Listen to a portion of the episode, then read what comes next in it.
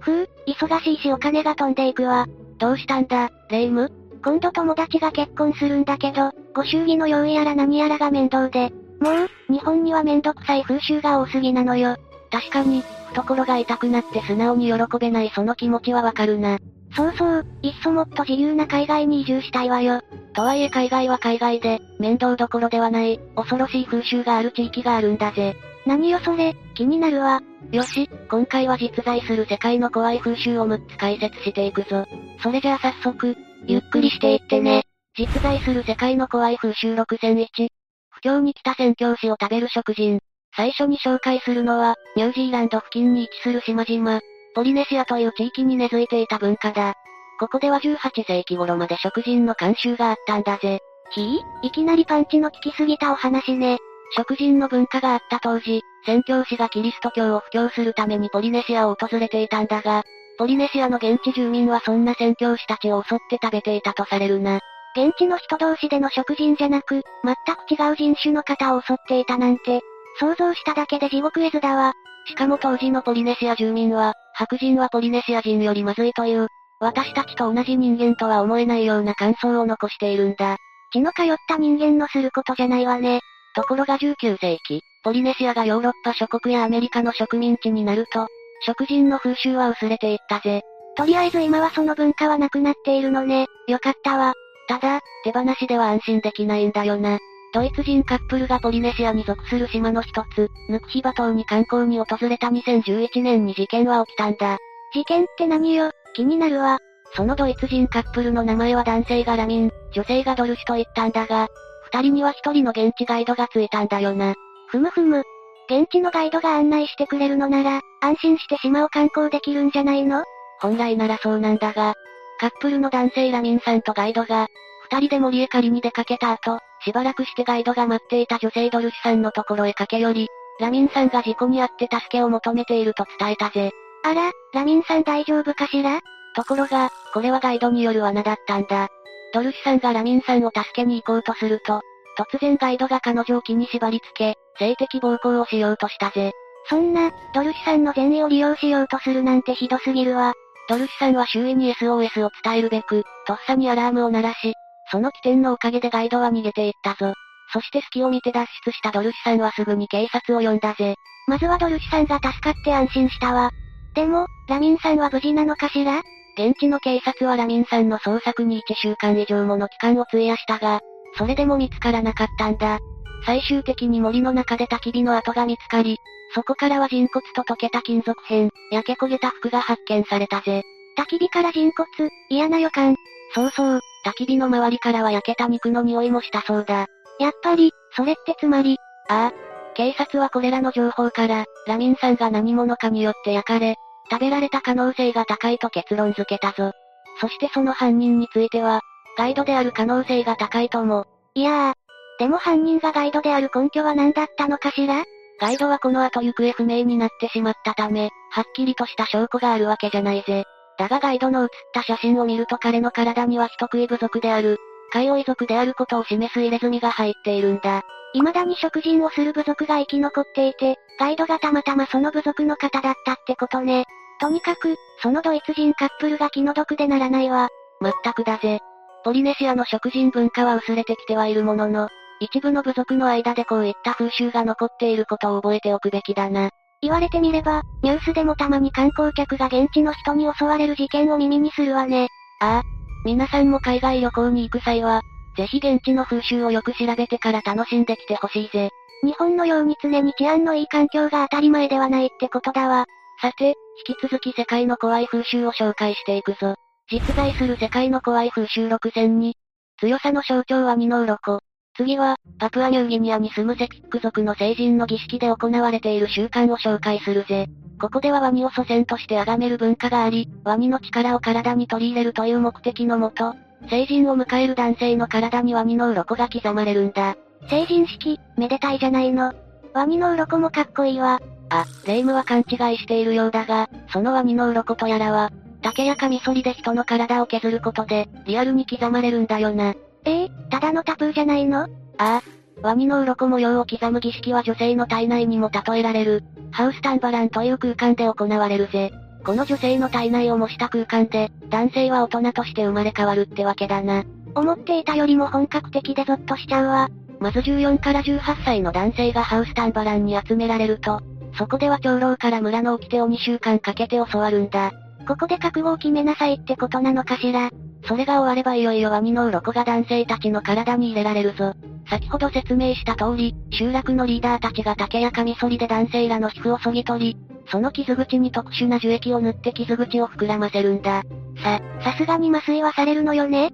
麻酔は愚か、医学的な処置は全くされないぜ。止血すらされないから、中には出血多量で命を落とす人もいるくらいだ。そこまでいかなくとも、あまりの痛みに気絶する人が出ることだってザラだな。想像しただけで痛すぎるわ。ただ、無事には二の鱗を体に入れることのできた男性たちは、成人したクロコダイルマンとして、女性からモテモテになるそうなんだぜ。私には理解しがたい文化ね。医療に恵まれた日本で生活する私たちからしたら、この風習が無謀だ、ふざけている、と思えるのもわかるぞ。だが現地の人からしたら、これはふるさとに深く根付いた大切な文化でもあるんだ。確かに、自分たちが今まで大切にしてきた文化を頭ごなしに否定されるのは嫌かも。とはいえ医療の観点から見ればこのパプアニューギニアの風習は、あまりにも危ない文化だというのもまた事実だぜ。実際にこれで命を落とす人がいるわけだから、放置するわけにもいかない問題だよな。うーん、世界の風習に向き合うって難しいわね。次のパートでも成人の儀礼における恐ろしい風習を解説していくから、引き続きよく考えていってほしいんだぜ。難しいけど頑張るわ。実在する世界の怖い風習6003。バンジージャンプの原点ナゴール。バヌアツ共和国で行われる儀式ナゴールも、成人する男性のために行われるぞ。その内容は、足に植物のつるを結んで20から30メートルの高さの櫓からバンジージャンプをする、というものだな。これをこなさないと、現地の男性は成人として認められないんだ。バンジージャンプね。怖いけどスリリングだわ。ところが、ナゴールは私たちの想像するバンジージャンプとはかなり違っているんだぜ。まず、足に結ぶ植物のつるは伸縮性があるわけじゃないから、落ちる時の衝撃が全て足にかかってしまうんだ。それじゃあ、参加者たちはほぼ間違いなく怪我しちゃうじゃないの。もう一つ恐ろしいのが、植物のつるが長すぎた場合、参加者が地面に叩きつけられる可能性もあることだな。ナゴールの参加者は使うつるを自分で用意することになっているんだが、この時点で彼らの運命は決まったも同然になるぜ。成人のめでたい儀式で死人が出るなんて、想像したくもないわ。ちなみにナゴールは成人の儀礼としてだけではなくヤムイモという、現地の農作物の豊作を祈願する場でもあるんだ。翌年のヤムイモの収穫具合は、ジャンプをする人の勇敢さにかかっている、とも言われるぐらいなんだぜ。ナゴールに参加する男性たち、プレッシャーかかりまくりじゃないの。ああ、まさに命を懸けた成人式だな。現地の人からしたら大事な伝統の一つなんだろうけど、私には理解できないかも。ナゴールに対しても、色々な考え方があるだろうな。まだまだ世界各地の風習を紹介していくから、視野を広げていくといいぞ。頑張ってついていくわね。実在する世界の怖い風習6004。赤い封筒を拾った者は冥婚。台湾には、生きている人が結婚できずに亡くなった人と結婚する、冥婚という文化があるんだ。あら、これはなんだかハートフルな話になりそうね。残念ながら、蓋を開ければこちらも穏やかな話ではないんだよな。亡くなった方の紙集め、写真の入った赤い封筒。通称本パを拾った者は、その亡くなった方との結婚に同意したものとみなされるぜ。え？拾っただけで？ああ。本パは亡くなった方の遺族が仕込んでわざと地面に落としておくんだが、遺族は落とした本パオのそばで見張っており、誰かがそれを拾ったと同時に婚姻を求めてくるんだ。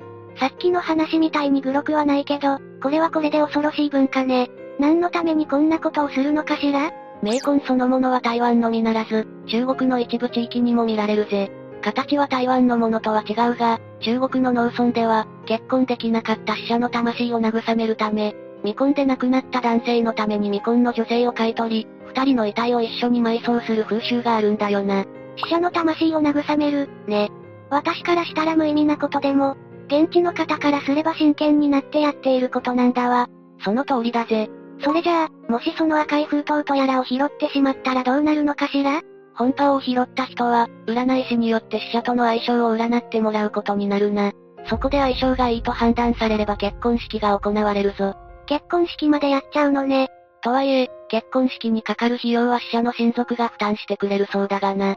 それでも何も知らなかった人が拾っちゃってそんなことになったらかなり混乱しちゃいそうだわ。ああ。だから、台湾では子供の頃から赤い封筒が落ちていても拾うな。と教育がされるぐらいだぜ。じゃあ私も台湾に行く機会があれば、気をつけるようにするわね。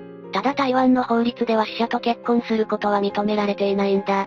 なのでもし冥婚をしてしまっても、自分の好きな人と結婚したりといったことには、影響はないとされるぞ。ただ、冥婚を求めた遺族から親戚付き合いを促されることはあり得るようだが、ここに来て法律のありがたみを感じるわ。そして現在の台湾では、冥婚の文化そのものもかなり薄れてきているんだよな。現代の台湾の方々からすれば冥婚は時代遅れで非文明的な風習という認識なんだぜ。ふむふむ。それでも食人族のお話みたいに、一部の部族の間で冥婚の風習が残っていたりするのかしら？よく覚えてたな。その可能性もゼロではないから、引き続き赤い封筒には気をつけた方がいいと思うぞ。それにしてもお隣の国台湾にこんな風習があったとはびっくりね。世界の怖い風習の紹介は、まだまだ続いていくぜ。ここからは人間の死生観にも関わる話になってくるぞ。集中して聞いていくわよ。実在する世界の怖い風習6選を、個人との生活、インドネシアの山間部に住んでいるトラジャ族という民族は、先祖代々受け継いできた文化を大切にしているんだぜ。トラジャ族は家族を亡くしてしまうと、一風変わった形で個人の死と向き合うことになるんだ。伝統を大事にするのはいいことね。トラジャ族の死との向き合い方が気になるわ。家族が亡くなると、トラジャ族はその個人をミイラにして病人と呼び、生活を共にするんだ。ただ個人と空間を共にするのみならず、着替えまでさせるんだぜ。この生活は1年以上に及ぶこともあるそうだな。それって、家庭内で個人は生きたままのように扱われるってこと？ミイラにするにも手間がかかるだろうし、どうしてそこまでするのかしら？トラジャ族によれば、このように死と向き合うことで、生をより尊いものと実感できるとのことだ。何せ、トラジャ族が人生で最も大事なイベントは？と問われれば、葬儀と答えるぐらいだからな。死と向き合うのって、私からすればものすごく辛いことだから、理解が難しい文化ね。一方で、そんなトラジャ族の死生観ももっと知りたいわ。トラジャ族は、死ぬために生きていると語るほどに死を特別視してるんだ。そして死とは魂の地に行くまでの過程の一つであり、葬式をするまで魂は地上に留まっているとトラジャ族は考えているぞ。そういうわけですぐに葬式を行わないのね。そんなトラジャ族の葬儀もどんなものか気になるわね。トラジャ族にとっての葬儀は乱舞ソロと呼ばれ、これに数千万円もの金額がかけられることもあるんだ。トラジャ族の平均月収が1から2万円であることを考えれば、とてつもない出費になるが、彼らにとってはそれだけの価値があるってことだな。ふむふむ。やっぱり葬儀そのものも盛り上がるのかしら？ああ。個人の親類はもちろんのこと、近所の村人から隣村の助っ人まで、何百人もの参加者が集まることだってあるんだぜ。そんなに多くの人が集まって何か大々的な企画でもあるの？トラジャ族の間では、水宮が死者を天国に連れて行くと考えられているんだ。そこで乱舞ソロの参加者は水宮を持参し、全員に振る舞われるぜ。トラジャ族たちの団結力を感じるわね。ちなみに観光客であっても、少しのお供えがあれば乱舞ソロに参加できるそうだ。日本の葬儀と異なり、歌や踊りの続く賑やかなイベントになるというから、機会があれば参加してみるのも面白いかもな。日本とは全然違うトラジャ族たちの文化、ぜひ体験してみたいわ。ちなみにミイラになった個人が病人から死者になるのも、乱舞ソロ初日に棺を家から下ろした瞬間であり、いかに個人が大切に扱われているかがわかるぜ。でも乱舞ソロが終わっちゃえば、死者の魂は天国に行ってしまうのよね。これについてなんだが、トラジャ族にとって、死は生きている人と死者を隔てる壁ではないから、彼らは死者になった個人とも交流を続けているとされるんだ。亡くなった方との交流？それはさすがに無理があるんじゃ。例えば乱舞ソロが終わった後もトラジャ族は3年に一度の周期で、個人のミイラを墓から掘り起こして服を着せ替えるぜ。そしてパレードをしたり、ピクニックをしたりして共に時間を過ごす、マネネという風習が行われるぞ。ほう。トラジャ族にとって、個人との時間はとても身近で大切なものなのね。日本との違いがよくわかったわ。ところが近代化の影響なのかトラジャ族の伝統について、信仰が薄れていく傾向が見られると言われているんだ。今まで大切にされてきた、トラジャ族の死への思いがなくなっていくのは寂しいことだぜ。そうなのね。私たちもそうだけど、自分の暮らす土地の文化に根付いた信仰を大切にしていきたいわね。さて、他の地域ではまた違った死生観を持つ文化があるようだな。見ていくぞ。楽しみだわ。実在する世界の怖い風習6006。自然の赴くままに競争。中国南西部に位置するチベットでは、ハゲワシなどの鳥に亡くなった方の遺体を食べさせる、競争が行われているぜ。想像するだけでグロいわね。安心してくれ。彼らは人が亡くなってすぐに鳥に食べさせるわけじゃないからな。どんな手順を踏んでいるのかしら？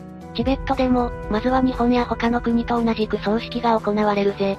葬式では、個人の肉体から魂が解き放たれるとされるな。ここまでは日本と同じね。チベットが他と違うのは、ここからだぜ。縁起のいい吉日に、魂の抜けた個人の遺体は競争士によってハゲワシに渡されるんだ。あ、そのまま遺体を放置とかじゃなくて安心したわ。ハゲワシが食べやすいよう、遺体がナイフで切り分けられることもあるな。最後は鳥に食べられてしまうのに、個人の遺体がここまで丁寧に扱われるのはどうしてなのかしら？それは他の生命をいただいてきた人間の肉体を、他の生命に還元してあげるためだぜ。なるほどね。でも鳥に食べられて人生を終えるのは、死者にとってかわいそうとも思えちゃうわ。うむ。霊夢は輪廻転生って知ってるか？生き物は死んでも生まれ変わるって考え方よね。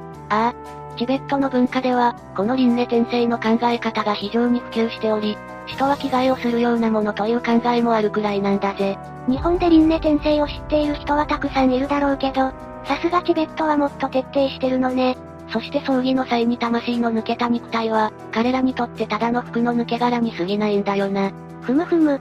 それで着替えの時に魂は別の肉体に乗り移るのね。チベットの文化って面白いわ。